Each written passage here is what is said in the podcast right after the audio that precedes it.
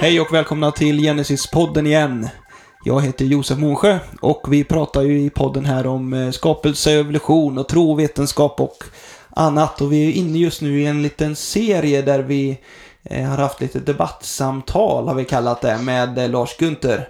Och det har varit ja, ett antal olika vänder och i senaste avsnittet så pratade jag och Göran Schmidt om en del av de frågorna som, eh, som vi har tagit upp där då. Vi ska köra en liten fortsättning på det. Så välkommen hit Göran.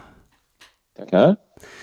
Ehm, innan vi kör igång, vad har vi mer för spännande eh, som vi gör i Genesis? Vi har en eh, årskonferens på gång va, i höst på något sätt, ja. visst är det så? Ja, ja och nej. Eh, vi, vi har ju liksom i många, många, många år så har vi haft en årskonferens varje år eh, på ort och ställe och eh, försökt sprida det över landet. Så i år var det tänkt att vi skulle vara i Solna. Men si det här vi, corona, covid-19 och sånt där har gjort att vi, vi eh, ja, vi tar ett litet halvt steg tillbaka och så har vi bestämt oss för att istället köra ett eh, webbevent Eh, och det är lördagen den, ja nu kanske jag säger fel här, kan det vara den 23 september, eh, oktober eller något sånt där? 23, 23. Man får gå in och kika på vår hemsida ja. annars så kommer det upp information där. Ja. Men vi vill gärna pålysa ändå att vi, vi siktar Absolut. ju på att ha ett antal spännande seminarier till hösten. Japp, det är definitivt så. Det är under utarbetning, men det kommer handla om, eh, ja, sånt som vi, vi pratar emellanåt om, men kring, eh, kanske lite kring vetenskapens trovärdighet på alla områden och, och eh, sådär va? Eller vad är det vi har på gång?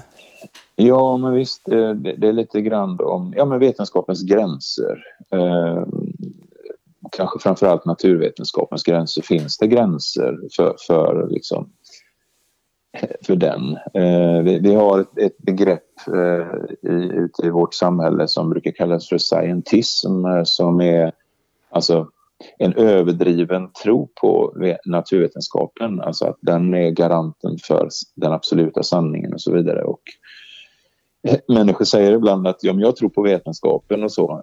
Och då kan det vara viktigt att veta lite grann vad eh, vad det finns för gränser för vetenskapen. Eh, och det är ganska förvånande för många människor när man förstår att även naturvetenskapen faktiskt inte är så solid riktigt som man hade trott. Och det här är inte för att vi på något sätt är vetenskapsfientliga utan vi är realister och vi vill beskriva vetenskapen som den faktiskt är. Då. Så att jag tror det kan bli jättespännande. Eh, så. Precis, för det har ju inte med eh, alltså, synen på eh, teknisk vetenskap till exempel att göra. Utan, vi, ja, utan det har, har mer att göra med vetenskapens begränsningar kanske kring ja, historiska så, saker och, och, så. Ja, men jag menar, det, det, det är ju, alla vet ju att, att uh, forskare, seriösa forskare kan ha helt olika syn på saker och ting. Uh, alltså om uh, kolesterol är livsfarligt eh, eh, och, och skapar en massa hjärt och kärlsjukdomar och så vidare. Eller om det inte är så. Alltså det, det finns ju forskare i båda lägren som är fullt seriösa och, eh, och, och som, som, som sådär. Va? Så att, eh, jag menar, hur, hur kan en, en verklighet, hur kan då olika forskare titta på samma saker och komma till så olika slutsatser? Till exempel. Eh, det är ett spännande område, så det ska vi prata mer om. Då. Man får hålla utkik om man vill ha eh, mer kring det hela, så kommer det till hösten. Men eh, vi ska dyka in här Göran i lite eh, olika kanske sakfrågor som, eh, som vi har haft uppe i eh, debattsamtalet med Lars Gunther och sen tidigare. Och i förra avsnittet så hade vi kanske lite mer sammanhängande samtal om eh, lite helheten och, och ja, några specifika saker. Men vi har ett antal saker till här som vi skulle vilja nämna kring ändå. Då. Och eh, delvis är detta med, alltså Septuaginta finns det ju en, det är ju alltså en, eh, en översättning till grekiska av eh, den hebreiska gamla testamentet. Eh, den gjordes väl någon gång strax före Kristus. Jag kan inte riktigt årtal, men eh, där vet jag att mm. du ville nämna något. Ja, precis. Eh, eh, Lars Gunther tog ju upp den frågan där om att, eh, om att eh, det, det, är ju olika. När vi tittar på kronologierna i Gamla Testamentet så, så är det ju så att i Septuaginta så är de flesta av eh, personerna från Adam och fram till Abraham, eh, något tjugotal av dem i alla fall, där, där är deras åldrar när de fick barn eh, så är det då hundra års eh, 100 år högre värden på dem än vad det är i eh, de masoretiska texterna då som vår vanliga bibel eh, bygger på. Då.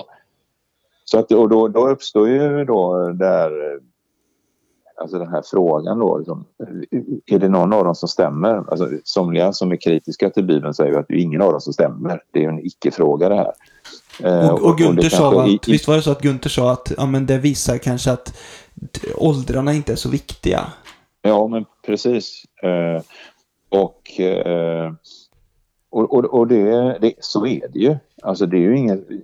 Alltså kristendomen eh, häng, står inte och faller med, med de här åldrarna på något sätt. Men, men, eh, eh men jag är väl av den meningen ändå att, att eh, Bibeln är ett trovärdigt dokument. Och, och båda de här texterna kan inte ha, ha rätt utan någon av dem bör rimligen vara felaktig då.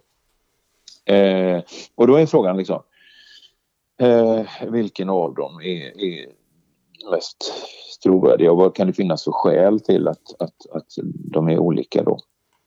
Sen ska jag säga så här, personligen så, så tror jag att de, de text, grundtexter som, som, finns i vår bibel, de alltså masoretiska, är, är de som är mest trovärdiga. Ett, ett argument för det, och det vet jag alltså, det, det, finns ju folk i vår förening som tycker annorlunda i det här, men jag kan väl bara säga ett skäl till varför jag hellre lutar åt Eh, de masoretiska än emot Septuaginta och det är helt enkelt att att om man använder sig av de, de åldersangivelser som finns i Septuaginta då, så skulle den äldsta personen i Bibeln som hette då Metusalem, Metusalem eller Metusela då, då skulle han ha överlevt syndafloden med 14 år. Så att under 14 år så skulle han då ha eh, levt, eh, överlevt på en flytande stock eller något i ett antal år eller då, eh, sådär, och sen levt tillsammans med de övriga efter floden. Eh, det, det är liksom en, en, en tydlig motsägelse. Så, så om, man, om man använder sig av den här tolkningsprincipen som man brukar ha i Bibeln att, att ja, man, man låter bibeltext förklara bibeltext så blir det väldigt, väldigt svårt att förklara det här med, den, eh, med Septuaginta-texten. Därför att Nya Testamentet är väldigt eh, helt tydligt med att det, det var faktiskt eh, åtta personer. Det var Noa och sju personer till som eh, överlevde syndafloden och som grundlade en ny, eh, en ny mänsklighet efter floden. Då. Så, så att eh, eh och det finns annat också som antyder det där. Som det, jag vet, jag läste någonstans att, att just ordet Metusalem då, det kommer då från från ett par hebreiska ord. Ett som heter mot, som betyder död och shalach som betyder att, att, liksom, att frambringa eller att, att, att generera på något sätt. Sådär. Så att, eh, eh, och här menar en del eh, bibeltolkare då att, att det här var liksom när, när Metusalem fick sitt namn så var det liksom en profetisk hint om att eh, Guds dom skulle komma i och med att han dog. Och det visade sig att han dog nämligen, om man går på de masoretiska texterna så dog han samma år som syndafloden kom. Eh, då. Eh, och, och, och, då skulle det finnas en, ja, men en, en, en tanke där också om, om att, eh, om att eh, det, det låg något profetiskt i, i hans namn också. Så att jag lutar helt enkelt åt, eh, åt det. Sen så finns det ett annat perspektiv på det också. Alltså, vad finns det för, för incitament att Eh, om, man, om man nu skulle frestas att lägga på eller ta bort, vilket är mest sannolikt, och där tror jag att, att, att det finns, eh, det ligger närmare till hands att man av någon anledning ville plussa på någonting. Septuaginta skrevs i Alexandria i, i Egypten och i Egypten så hade man liksom ett längre tidsperspektiv.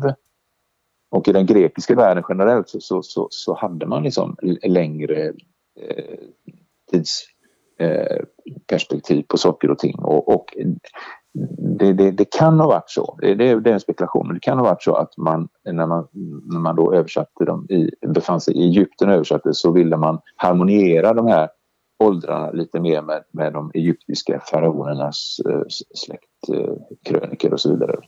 Så att, så att jag lutar åt att det, det är massideiska texterna som, som, som är rätt.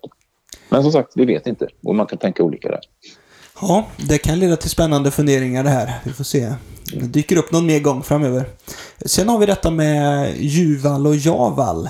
Och eh, det som Gunther nämnde kring dem, var att de nämns eh, som stamfäder står det nog i våra bibelöversättningar Eh, i Kais släkttavla. Att de skulle vara stamfäder till alla som levde i tält, någon av dem. Och någon skulle vara stamfader till alla som spelar harpa eller alla som var järnsmeder eller hur det står. Och eh, det låter ju lite konstigt sådär då. Men eh, vad, har du någon tanke kring det? Eh, ja, du kanske kan hjälpa mig lite där. Vad var eh, Günthers poäng med detta? Ja. En, poäng var, en, en poäng var väl att, att liksom man måste tänka... Bo, man kan inte tänka bokstavligt med det här utan man måste tänka symboliskt. För jag tror att en av Günthers poänger där var ju att eh, det står ju då, det är Mose tänker vi som har skrivit detta, eller någon som levde långt efter floden. Och då menade mm. han att, att om vi ska ta det här helt bokstavligt, att de är stamfäder till alla som spelade harpa, var väl någon av dem. Då skulle det ju betyda att den personen var stamfader till alla, även efter floden, som eh, spelade harpa. Precis, precis. Och, och, och, och, i det ligger ju en liksom eh det skulle man kunna tolka som att Lars menar att alltså kan inte det här syndafloden ha varit så eh, som Bibeln beskriver den eftersom då, då måste ju fler personer än de här åtta ha överlevt. Men jag, jag, vet inte om det var det han var ute efter. Ja, eller, eller, eller att det betydde att uh, stamfader här måste stå för något annat än... Uh... Ja, jag menar, och, och, och, så...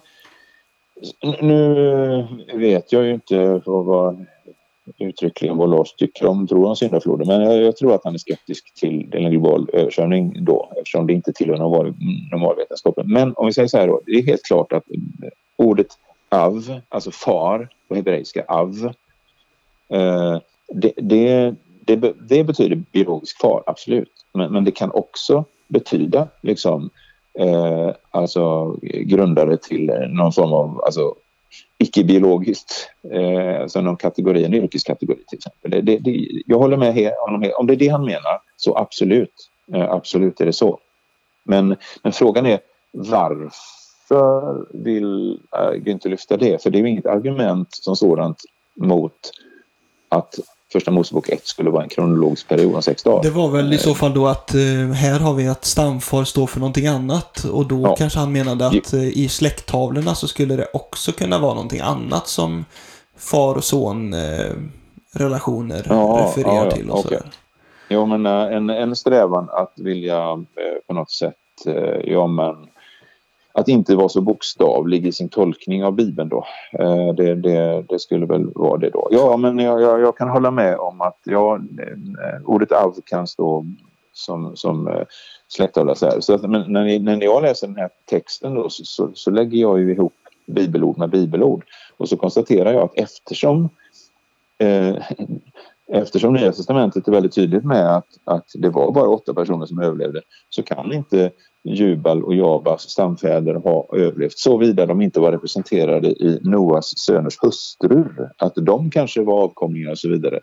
Ehm, men det, det rimligaste då är ju, tycker jag då, att ja, men det, var, det var helt enkelt den här yrkes eh, kategorin då. Eh, då. Eh, vi kanske hade så att Noas söner det kanske var så att någon av dem eh, alltså förde den här yrkestraditionen vidare eller de här yrkestraditionerna vidare, det vet vi inte.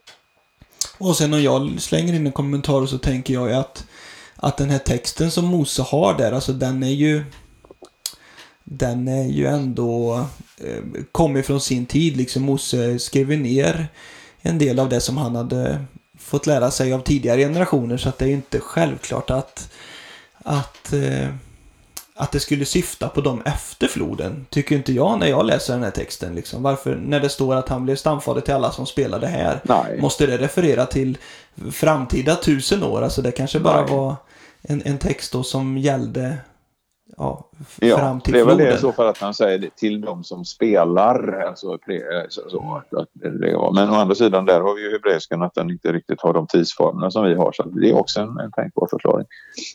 Men eh, som sagt var eftersom, eftersom eh, metallurgin, eh, alltså metallframställning och smideskonst och eh, musikinstrument eh, i, så, i annat fall eh, återupptäcktes efter floden så är ju de likväl, i och med att de använde sig av de här teknikerna före floden så, så kan de i någon mening vara st- eh, stamfäder till dem ändå även om det var liksom en, ett litet avbrott i traditionen under en, ett antal generationer. Så att eh, det går, vill man eh, förklara det här eh, så, så, så, så kan man göra det så att säga. Men en av poängen är i alla fall det att det här ordet för stamfar.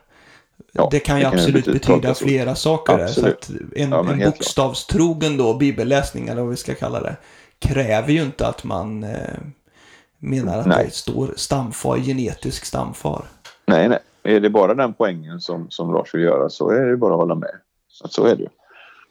Yes, sen hade vi ett litet samtal om, det var lite koppling till det med Jannes och Jambres, att de inte behöver eller absolut inte är historiska individer eller namn som är historiskt verifierbara och sådär. Pratar vi en del om, eh, jag och eh, Lars där då. Ja. Eh, ja, det är klart man kan tänka så. Att, eh, eh, men varför skulle man tänka så? Det, min reflektion är varför ska man ifrågasätta att Jannes och Jambres var historiska personer överhuvudtaget? Eh, vad har man för men vad har man för skäl? Vart vill man komma med det egentligen? Är det då att visa på att Bibeln innehåller även, även så att säga ja, men, sagofigurer eller mytologiska figurer och så? Eh, eller vad? Det är det enda skälet jag kan komma på till att man säger för annars, annars är det naturligt att utgå från det. Jag lyssnade på det där och då säger Lars så här att det är otänkbart att namnen skulle ha bevarats i tusen år. Varför skulle det vara otänkbart? Eh, skulle jag säga. Vi, vi känner väl till hur många namn som helst eh, som inte står i Bibeln. Alltså, Tutankhamons grav. Liksom. Nej, men det, det finns ju massor med med skrift, alltså det är ju inte bara de bibliska skrifterna som, som har funnits på den här tiden. Eh, om man läser i kungaböckerna och krönikeböckerna där så, så, så refererar man ju här till andra eh, skrifter eh, på den tiden som vad jag vet inte finns bevarade eller sådär. Och det, måste ha funnits mängder av andra typer av litteratur på den tiden i, på pergament och papyrus och allt möjligt som har ruttnat bort och som inte har, har liksom bevarats. Men varför skulle inte varför skulle inte namn kunna bevaras i muntlig tradition såväl som skriftlig? Eh, det, det, en grej jag kom på, det är en helt annan grej, men det är att i, eh, det finns sådana här eh, alltså, asiatiska folkstammar eh, som har bevarat sina namnen på alla sina förfäder genom eh, genom att vid varje begravning och vid varje eh, giftermål så har de reciterat då hela sina släktlinjer eh, ner då. Eh, och det här var någonting som antropologer upptäckte när man, när man, när man så citationstecken hittade de här folkgrupperna då för något hundratal år sedan. Då. Så, så, så de, de var helt fascinerade över att, över att de, här, de här namnen gick tillbaka till, till, till namn som var slående lika de man hittade i Första Mosebok 10. Eh, så så att det är helt uppenbart att namn kan bevaras genom muntlig tradition och skriftlig tradition fast dokumenten har multnat bort. Eh, eh, så att jag, vet inte, jag, jag tror inte det är många som skulle hålla med Lars om att det skulle vara otänkbart att namn kan bevaras i tusen år. Så för egen del, jag, men jag, jag finner ingen anledning att betvivla att Jannes Jambres var historiska personer. Eh, men men det, det är ju ingen jätteviktig fråga men, men jag tycker att det handlar lite grann om ja, men, hur ser vi på bibeltexten? Vad har vi för förtroende för det som sägs?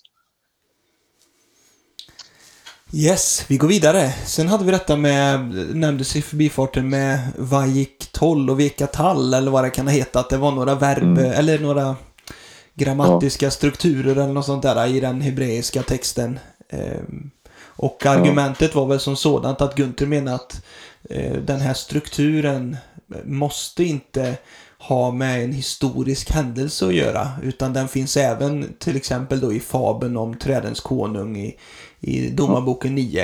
Eh, ja. Nej, han har säkert helt rätt. Eh, det, det, jag menar, det är ju så. Så så att han har ju rätt i, i, i fråga om det. Sen, sen säger det ingenting om eh, alltså att det skulle vara eh, någonting som eh, alltså, som visar att det inte kan, kan ha varit eh, en, en, en, eh, så att säga, en, en bokstavlig eh, beskrivning eller kronologisk beskrivning av, av eh, Första Mosebok 1. Det, det är ju en helt annan sak. Eh, så att jag, jag, jag, kan ju hålla med honom om, om, om att man kan inte... Det, han hade väl hört det argumentet av någon att, att liksom det, var, det, det var skillnad då. Att, att det där begreppet då inte används eh, annat än i kronologiska sammanhang. Verkliga sammanhang, historiska sammanhang. Men, eh, ja, men det, det var, då hade den personen fel i det. Så, att, så där hade Lars rätt. Eh, men, eh, men sen men, men, det betyder alltså inte att, att Första Mosebok eh, inte skulle kunna vara en faktisk historisk dokumentation. Eh, utan, eh, utan att det måste vara bildspråk, det, det är en annan fråga. Precis. Nej, men det fanns egentligen inte så mycket att eh, Nej, säga emot där, utan det, det, är väl säkert så. Ja. Eh, men sen så, någonting som jag skulle vilja eh, nämna kring här också då. Och det var ju ett par exempel som Lars tog upp just kring och vi var inne på det i senaste avsnittet. Alltså vi har tangerat det här nu med just kring eh, ja, en del saker som man kan tänka, men det här måste väl vara felskrivningar och kan verkligen detta stämma i, i både nya och gamla testamentet? Och då nämnde ju Lars om, om att i eh, evangelierna i nya testamentet så står det om att Jesus botar, eh, botar personer vid Jeriko. Och i något av evangelierna står det att det är en person, i något står det två personer och i något av evangelierna så är det innan Jeriko och i något så är det efter Jeriko och sådär.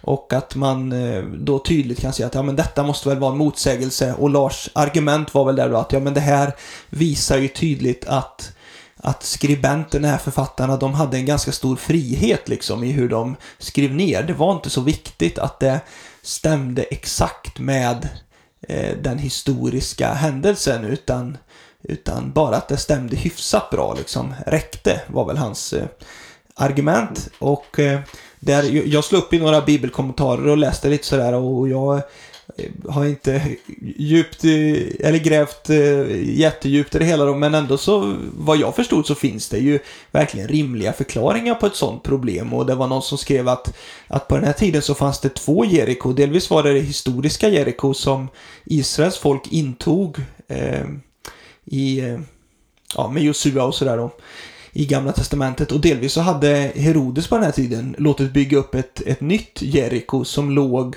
lite närmare Jerusalem. Eh, och eh, det skulle då inneburit att ja, när om Jesus helade personer mellan de här eh, två Jeriko, det gamla och det nya, ja, då blev det ju en frågeställning för författaren om, om man skulle, vad man skulle referera till. Och intressant var ju där att, att Lukas var väl den som hade skrivit att helandet skedde när Jesus närmade sig Jeriko, alltså till den nya staden. Eh, och han var ju förmodligen grek, eh, Lukas, medans Matteus och Markus, de var ju judar. Eh, och de kanske kände mer koppling till det gamla historiska Jeriko då. Och de skrev att det hände efter Jeriko. Så det tyckte jag bara var en spännande sak. Och det tycker jag att det finns, och vi har varit inne på det innan, men att det finns ett problem i att man eh, avskriver liksom att Bibeln skulle kunna ha rätt i sådana här frågor. Och det, som du nämnde så så kan det vara ibland lite problematiskt när det blir för konstlade förklaringar. Men så länge det finns bra förklaringsmodeller så, så ser inte jag någon anledning till att man behöver säga att ja men här, här har eh, Bibelns författare fel och det måste vara så att de hade ja, det var inte så viktigt att det stämde exakt och sådär. Jag vet inte vad du säger ytterligare om det. Nej, men det, är väl lite tråkigt att vi håller med varandra så mycket i det här programmet. Kanske en del lyssnare tycker, men jag, jag håller med dig. Och jag tänker just på Lukas till exempel, som, som då du säger var grek där. Jag, jag, jag var tvungen att gå och hämta Bibeln här för att han skriver så i inledningen där att sedan jag noga efterforskat allt från början så har jag beslutat att i rätt ordning skriva ner det för dig, ädle Teofilus. För att du ska veta hur tillförlitlig den undervisning är som du har fått. Alltså på något sätt så känns det som att eh, om, om de andra kanske tog lite mer lättsamt på den här saken så, så verkar det i alla fall som att Lukas han, menar, han, han såg, kanske var det hans grekiska liksom, eh, perspektiv då också som gjorde att han, han, han, han ville verkligen få ner det korrekt. För honom var det viktigt att det stämde. Så att, så att eh, eh, hans, hans utbildningsbakgrund kan ju också påverka. Att han var väl läkare, ja, va? Hur står det? kan det ha Ja. Nej, men jag tror Nej, att det finns en skillnad. Jag menar, den, ja, den, jag ska säga det också. Den, den som, alltså, om, man, eh, om, om man vill veta sådana här saker och man inte är rädd för engelska språket. Så menar, man kan gå in på creation.com eh, till exempel och så kan man söka på sådana här saker och, och, och titta på vad det finns för förklaringar. Det finns massor med bra eh, material där ute. Liksom, som, som kan, jag gör själv alltid så när jag dyker på något, när jag sitter och läser Bibeln och så kommer jag på någonting så här, det här verkar konstigt. Så där. Men då, har jag, då går jag till något som heter biblehub.com och så går jag in där så läser jag liksom kommentarer här. Och I nio fall av tio så liksom, jaha, är det så? Ja, det, att jag inte tänkte på det. Så, eh, så, så kan man göra. Eh, jag rekommenderar att göra det för att det gör att förtroendet för Bibeln ökar i väldigt, väldigt, ja, hela tiden tycker jag. Och eh, jag skulle väl säga så här att eh, Alltså de olika evangelierna då, det, det är ju inte självklart hur du nämner Lukas här och det är möjligt att han har skrivit ner i en kronologisk ordning då, men annars så står det inte så mycket om i vilken ordning saker hände. Det är klart att Jesus föddes först och, och Golgata måste ju varit sent va, men när liknelserna och annat när det hände det, eh, det kan ju, ja, det, det, står väl inte så noga liksom i vilken ordning sådana saker hände. Nej. Och jag vet, jag läste någon som sa så här att om man tänker Jesu liknelser, han, han berättar ju förmodligen inte liknelserna en gång under sin eh, tjänst, utan han var, reste ju runt i hur många städer och byar som helst. Lärjungarna hade ju säkert hört många liknelser två, tre, fyra, femhundra gånger liksom, eller något sånt där. Eh, ja. Och eh, därför så med liknelserna till exempel så finns det ingen anledning att de skulle behöva stått i någon kronologisk ordning när Jesus berättade dem liksom. Utan mm. sådär. Men däremot så, jag är väldigt svårt att tänka mig att, alltså en händelse i sig, om, om vi läser till exempel händelsen när Jesus gick på vattnet då, då tror jag ju att den händelsen, att den grundläggande stämmer liksom som den står. Jag tror ju inte att mm. författarna liksom skrev ner det felaktigt och sådär. Men eh, jag, är inte, jag är inte doktor i, i sånt här liksom. Nej. Men...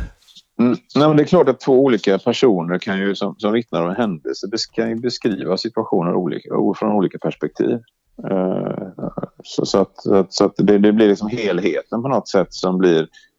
Vill man veta, liksom, vill man riktigt förstå, ja men då ska man läsa alla varianterna och, och, och för att få, skapa sig en, en idé om helheten då.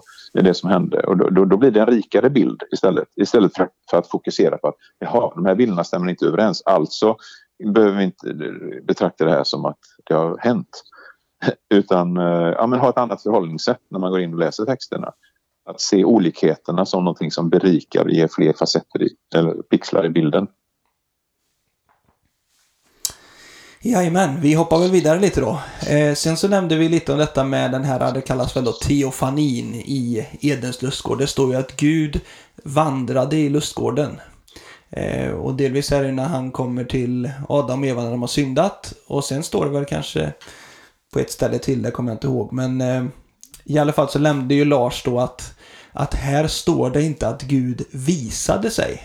Och att han menar då att... Det var Abraham, när, när han, det andra stället var väl när han kom till Abraham, eller det var tre män som kom till Abraham och två änglar gick före och Herren stannade kvar. Just det, precis. Och då står det att Herren visade sig för ja. Abraham. Och då menar precis. Gunther att ja, men det här är en tydligt att Gud visar sig i, i fysisk person, eller vad vi ska säga då. Men han menade att i Edens lustgård liksom så, så är det inte eh, egentligen korrekt att säga att Gud visade sig fysiskt, för det står inte direkt.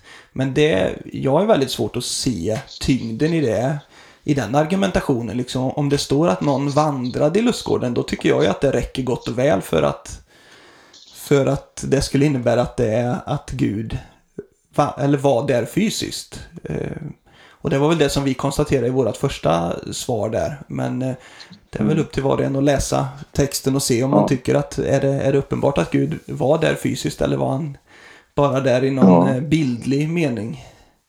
Men, men jag, jag, jag, tycker det, det, är bra att jag tycker det är en bra synpunkt för att det gör att man tänker till lite grann och när jag hörde liksom lyssnade här på Lars svar så, så började jag tänka lite och, eh, och, då, då, och då, då tänker jag så här eh, att det kanske inte är så konstigt att, att, det, det uttrycks på olika sätt. Det kanske ligger, det kanske ligger en hemlighet i det. Att, att det faktiskt var en alltså fundamental skillnad mellan människans tillstånd i lustgården jämfört med efter syndafallet och i fallet med Abraham och, och, och så vidare. Därför att Gud behövde inte uppenbara sig för Adam och Eva i lustgården. För de, de, de, hade, de, de levde redan i en nära eh, otvungen relation med Gud. De, de, de, de såg Gud ansikte mot ansikte. Det, det var liksom före syndafallet så var det helt annorlunda. Eh, I Romarbrevet 3.23 så står det liksom att alla har syndat och saknar härligheten från Gud. Och, och, och eh, jag tror, alltså det här är ju, det här är ju utifrån min tro idag, det är, det är ingenting jag kan så här måste det vara och det måste betyda jättemycket. Men för mig, är, tänk, jag tänker så här, den världen som var före syndafallet var så annorlunda i så många avseenden så att vi kan inte förstå det idag. Vi, vi, vi kan inte liksom Eh, jag tror att det var så annorlunda, inte bara liksom det här alltså relationen Gud-människa eh, som var så fri och eh, så, en sån nära relation. Eh, så Gud behövde inte uppenbara sig. Gud, Gud bara var där hela tiden. Eh, så. Eh, men, men efter syndafallet så, är det annorlunda då. Alltså, utan det var inte bara det, utan jag tror att hela skapelsen hade en annan härlighet före syndafallet. Eh, som vi inte kan föreställa oss. lika svårt som vi har att föreställa oss hur det ska bli en dag när Guds rike kommer på allvar, när Kristus kommer tillbaka, återupprättar eh, skapelsen och en ny himmel och en ny jord. Alltså, eh, lika otroligt som det är för oss att förstå hur den världen fungerade och hur den ekologiska, eh, lika svårt är det att förstå för oss, hur funkade den ekologin före syndafallet när det inte fanns några rovdjur. Eh, så. Så att där hände någonting, där hände någonting. Eh, och egentligen blir ju ditt, ditt eh, resonemang här blir ju ganska motsatt Gunters då, för Gunter resonerade ju så att eftersom det inte står att Gud visar sig så borde en bokstavstroende kristen, eller vad, vad vi säger här då, eh, borde inte mena att Gud visar sig fysiskt, för det står inte bokstavligt. Och, och, du Nej. skulle ju istället säga att det känns ganska självklart att Gud var där fysiskt, men, men det står på ett annat sätt för det Ja, ja vi, vi, har olika glasögon på oss när vi läser de här texterna helt klart. Liksom. Lars säger så här, ja men det är mycket som inte går att läsa bokstavligt och, och, och, och så vidare. Och, alltså, eh, ja men, alltså det, det, är ju ingen som ifrågasätter att, att det finns saker som är, är symboliska i, i de här sakerna. Men, men vad då inte kan läsa bokstavligt? Jag, jag, jag menar att, att visst kan man eh, Eh, eh varför skulle det inte gå att läsa bokstav? Utifrån vilket kriterium då? Så att säga? Alltså det är ett aktivt, vi val, aktivt val som vi gör hur vi vill läsa den här texten. Och jag, jag säger precis tvärtom. Alltså det, genom att läsa de här texterna bokstavligt och genom att tro som det står eh, Eh, alltså där det inte är helt uppenbart att det är symbolik som det kan vara i vissa bibelställen. Men, men när vi tror på det som det står bokstavligt, då får vi en djupare förståelse av både texterna och verkligheten. Liksom. Så, att, så jag, jag, jag tycker eh, att um, det man ödslar en massa tid på, på att försöka mm, bortdefiniera eh, de här sakerna. Läs som det står och, och tänk så här, tänk om det var så här. Och är det helt, är det helt liksom, man inte förstår det så kan man bara, ja men okej vi lämnar det bakom oss. Eh, vi kanske förstår det imorgon. Så. Sen så nämnde vi lite kring detta med ormen då, som står de här i, i syndafallsberättelsen när Adam och Eva syndar. Eh, och att det mm. står att det var ett listigt djur. Och eh, mm. delvis så pratar Gunther om att ja, men det står ju inte här att, att djävulen var närvarande eller något sånt där. För det, och, och jag är bara uppvuxen i, i min kontext, va? men det är ju där som jag hade självklart tänkt så här. Och, och det som man har hört från söndagsskolan och sådär kanske att ja, men här, är, här är den onde liksom. Han agerar genom ormen här. Eh, men eh, där har vi haft lite kommentarer från både eh, Vesa Annala och även Seth Ellan som berörde väl lite det när jag hade intervju med honom. Mm. Just kring att det här Seth berör, sa väl att ja, men det står ju att, det är list, att djuret är listigt och att det skulle kunna antyda liksom att ja, men här finns det en ond makt närvarande. Medan Vesa sa att ja, men vi kanske inte ska dra för långtgående slutsatser eh, kring detta utan vi får helt enkelt bara eh, läsa det som står att, att ormen var listig och sen vad det innebär det kanske vi inte kan veta. Men eh, jag vet inte vad du skulle säga om det hela Göran? Ja, jag har verkligen inget facit men för, för det är klart att de här texterna är, är, är svåra att begripa. Men, men om, jag, om jag tänker så här då. tänk eh, Tänk om, om, om, om det här är ett symptom eller utslag av just det som vi nämnde förut. Tänk om världen före syndafallet var så väldigt, väldigt annorlunda än vår värld. Så att, så att det som är helt otroligt för oss nu faktiskt eh, är, hände. Eh, så va?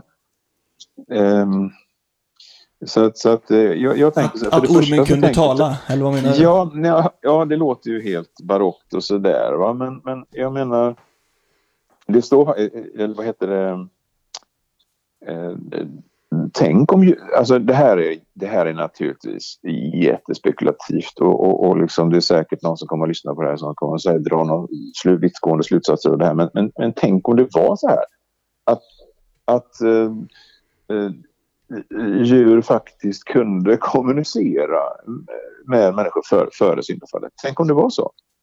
Tänk om det här med, med Biliam eh, och åsnan där faktiskt var en liten flashback från förhållandet före, före liksom, eh, syndafallet helt, helt, helt enkelt. Det, det, står, eh, Lars sa fel där faktiskt. Det står inte att Gud talar genom åsnans mun utan det står, står faktiskt att det var åsnan som talade alldeles själv. Eh, det står bara att Gud öppnade hennes mun. Då, va?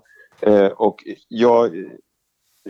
Jag... Eh, ja, eh, detta är bara liksom så här, vi kanske inte förstår det, men det kanske, vi kanske kan, kan läsa det och ta till oss det ändå. Men en viktig sak här det är ju det här att läsa det gamla testamentet. Det är ju en sån här gammal klassisk eh, tolkningsregel. Att läsa eh, det gamla testamentet i ljuset av det nya testamentet. Och när vi gör det, när vi läser vad det står i Uppenbarelseboken så talas det om Satan och det nämnde Lars också, liksom, att den, den gamla ormen som är djävulen och Satan. Då.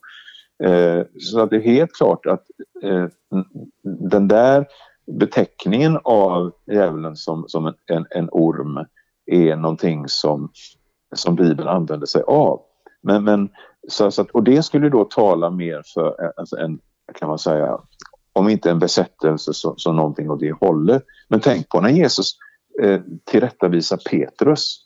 Alltså, alltså Petrus säger först sådär, du är Guds son och så vidare. Va?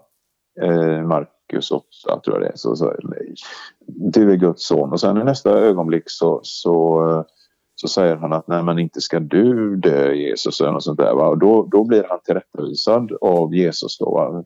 Och sen talar han till Satan. Liksom. Satan, det här, det här, alltså han, mm, han först så tillrättavisar han Petrus Och sen talar han till Satan som, som har använt Petrus som sitt redskap. Liksom, där, va? Eh, det, skulle kunna vara en liten parallell till det här. Va? Att, att, att eh, i, i Första Mosebok 3 och Ehm, 14 så står det så här att då sa Herren Gud till ormen Eftersom du har gjort detta ska du vara förbannad bland alla boskapsdjur och vilda djur. Va? Och sen eh, så säger han eh, i nästa vers där i 3.15 så säger han då att eh, eh han ska krossa ditt huvud och du ska hugga honom i hälen. Alltså det anspelar ju liksom mer på Satan då. Så att, att, att i, i lustgården så, så, så tillrättavisar Gud först ormen som har låtit sig göras till ett redskap åt Satan och sen tillrättavisar han Satan. Och det var något liknande när, när, när Jesus tillrättavisar Petrus. Först som Petrus och sen talar han direkt till Satan. Då. Så lite, lite småintressant parallell även om man inte ska förstora upp det här allt för mycket. Då, va? Så att eh, jag, eh, men jag väljer, jag, det, det är ett aktivt val. Jag väljer att tro att det hände som faktiskt står där. Jag tror det. Att ormen var ett, ett djur. Or, or, or, djur hade, har olika, bevisligen ola, olika intelligensnivå. Eh, In, ingen som kan jämföra sig med människan men, men, men så är det ju. Och ormen var Eh, livskraftsdjuret. Ja, okej. Okay. Jag accepterar det. Och sen eh, förstår jag inte det här med att den kunde tala. Jag förstår inte att Biliams åsna kunde tala. Jag förstår inte överhuvudtaget. Men en del människor hävdar ju sig kunna kommunicera med hästar. Varför inte? Um, ja, nej. Um, jag tänker även på det bara kring detta att eh, Gunther sa ju så här ungefär också då att varför blir ormen straffad för Adam och Evas eh, synd där då? Eller för om, om djävulen var närvarande där, liksom, varför blir ormen straffad då? Om, om det var djävulen som ja. agerade. Och det tycker jag är, alltså på ett vis kan man inte referera det till, det står ju i, i Romarbrevet där, eh, kapitel 8 eller vilket det var, att, att hela skapelsen suckar och våndas. Alltså så att hela skapelsen blev ju straffad också liksom. Ja. Så jag vet inte riktigt ja. om jag tycker att det Nej. är så starkt det liksom. Alltså att ändå hela skapelsen blev straffad på grund av Adam och Eva. Så att ormen blev straffad var väl inte så stor ja. grej heller kanske. Nej. Sen är, och det här är ju liksom en aspekt, jag tror jag nämnde någon gång, men, men jag, jag, vet inte om jag nämnde det i något annat program, men det är ju faktiskt så att tittar man evolutionärt, eh, alltså evolutionära perspektivet så, så menar man ju att ormarna utvecklades från äh, reptiler med ben då så att säga. Va? Äh, så att, men jag har för mig att vi nämnde det då. Så, så, så, så att eh, eh, ormar hade ben en gång i tiden. Eh, så. Eh, och har det inte längre. Det är ett faktum. Eh, så. så att eh, på något sätt så, så gick det till. Yes, ja, vi får väl... men, men som sagt var, det är klart, jag menar, om man nu lyssnar på det här samtalet eh, och har en, en, en, en liberal bibelsyn så är, så är det klart att då är det, det här resonemanget totalt meningslöst. Men, men, ja, men då får du ha det, det då. Eh, jag, men jag, jag, jag, väljer att bara illustrera liksom att när man, man kan faktiskt välja att läsa som det står i tro på och i förtroende för Guds ord så kan man tänka annorlunda. Eh, och det blir meningsfullt om man kan lära sig att förstå saker på nya sätt genom att våga tro på texten. Eh, så, så jag skulle bara vilja... Ja, det är viktigt att det perspektivet kommer fram tycker jag. Eh. Yes.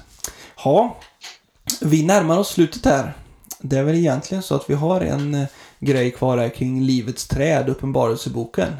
Eh, var det jag kommer inte ihåg om Gunther nämnde kring det med Göran eller var det någonting ytterligare du ville prata ja, om? Bara lite? Jo, men det nämnde han. Eh, och, och, det var väl det som eh, gjorde alltså, att han sen drog slutsatsen att man inte kan läsa saker bokstavligt. Då. Eh, och, och det är klart att det, det är sådana saker man funderar på när man när man eh, läser Bibeln. Liksom. För Gunt, Lars menar liksom att vadå, när man har uppstått, kan man bli sjuk när man har uppstått? Och, Uh, och så menar han på att det, det, det, funkar ju inte så att man kan inte läsa det bokstavligt. Då. vare sig Uppenbarelseboken eller Första Mosebok sa uh, vad ska man säga? Ja, men alltså vi, vi vet uh, när det gäller den där uppståndelsekroppen vi ska få en dag så vi, vi, vet väldigt lite om den egentligen. Vi vet bara att den inte kan dö mer. Och att den är märkligt ska man säga, o, o, obegränsad av eh, jordiska begränsningar därför att eh, Jesus han, han, när han hade uppstått så, så, så, så dök han upp där i rummet tillsammans med lärjungarna och rätt vad det var så försvann han igen och så vidare. Va? Eh, så att, att, att, att upp, vi i vår uppståndelsekropp inte kan dö, det är helt klart. Och så var det ju även före syndafallet. Eh, men, men, men livets träd fanns ju där då. Eh, och, och Bibeln är jättetydlig med att livets träd kommer, precis som Lars säger, det kommer att finnas i, i, eh, i, på den nya jorden. Eh, så kommer det att finnas livets träd som, som, som finns där. Och det, det, står också att det kommer att vara till läkedom och helande för folken. Så. Och det kommer att vara eh, eh tillgängligt för var och en som är skriven i livets bok som tillhör lammet, Kristus då, Jesus då. Så står det. Det, det, om, om man läser innantill vad det står i Uppenbarelseboken så står det så. Det kommer att finnas eh, livets träd. Det kommer att vara till läkedom och helande och tillgängligt för alla som är skrivna i livets bok som tillhör Jesus då. Och sen så varnar Jesus och säger så här att vi ska inte lägga till något. Alltså att man har någon sorts... Behöver någon ha någon högre upplysning för att förstå det som står skrivet då. E- eller ta bort något får vi inte heller göra då. Eh, tar vi bort något, jag läser innan vad det står här, tar vi bort något så ska Gud ta ifrån oss vår del i livets träd och i den heliga staden som det står skrivet om i denna boken, säger Jesus själv då. Så att jag tänker så här, okej, okay, jag förstår inte detta. Eh, men eh, men jag, jag, väljer att tro på det. Och jag, jag är helt säker på att det finns en hel del saker i vårt jordiska tänkande som i den stund, i samma ögonblick som vi lämnar det här livet, då kommer vi att konstatera att det var väldigt mycket saker i vårt jordiska tänkande som faktiskt var helt galet. Som vi inte förstod. Det kommer vi att förstå då. Eh, men vi kan, här och nu kan vi tro på det utan att förstå. Och en dag kommer vi dessutom att förstå det, det som vi tror på. Så att eh, ja, kan det vara så kanske att eh, vi också kommer att få smaka på det där eh, livets träd och det kommer att vara... Eh, jag, jag tror det.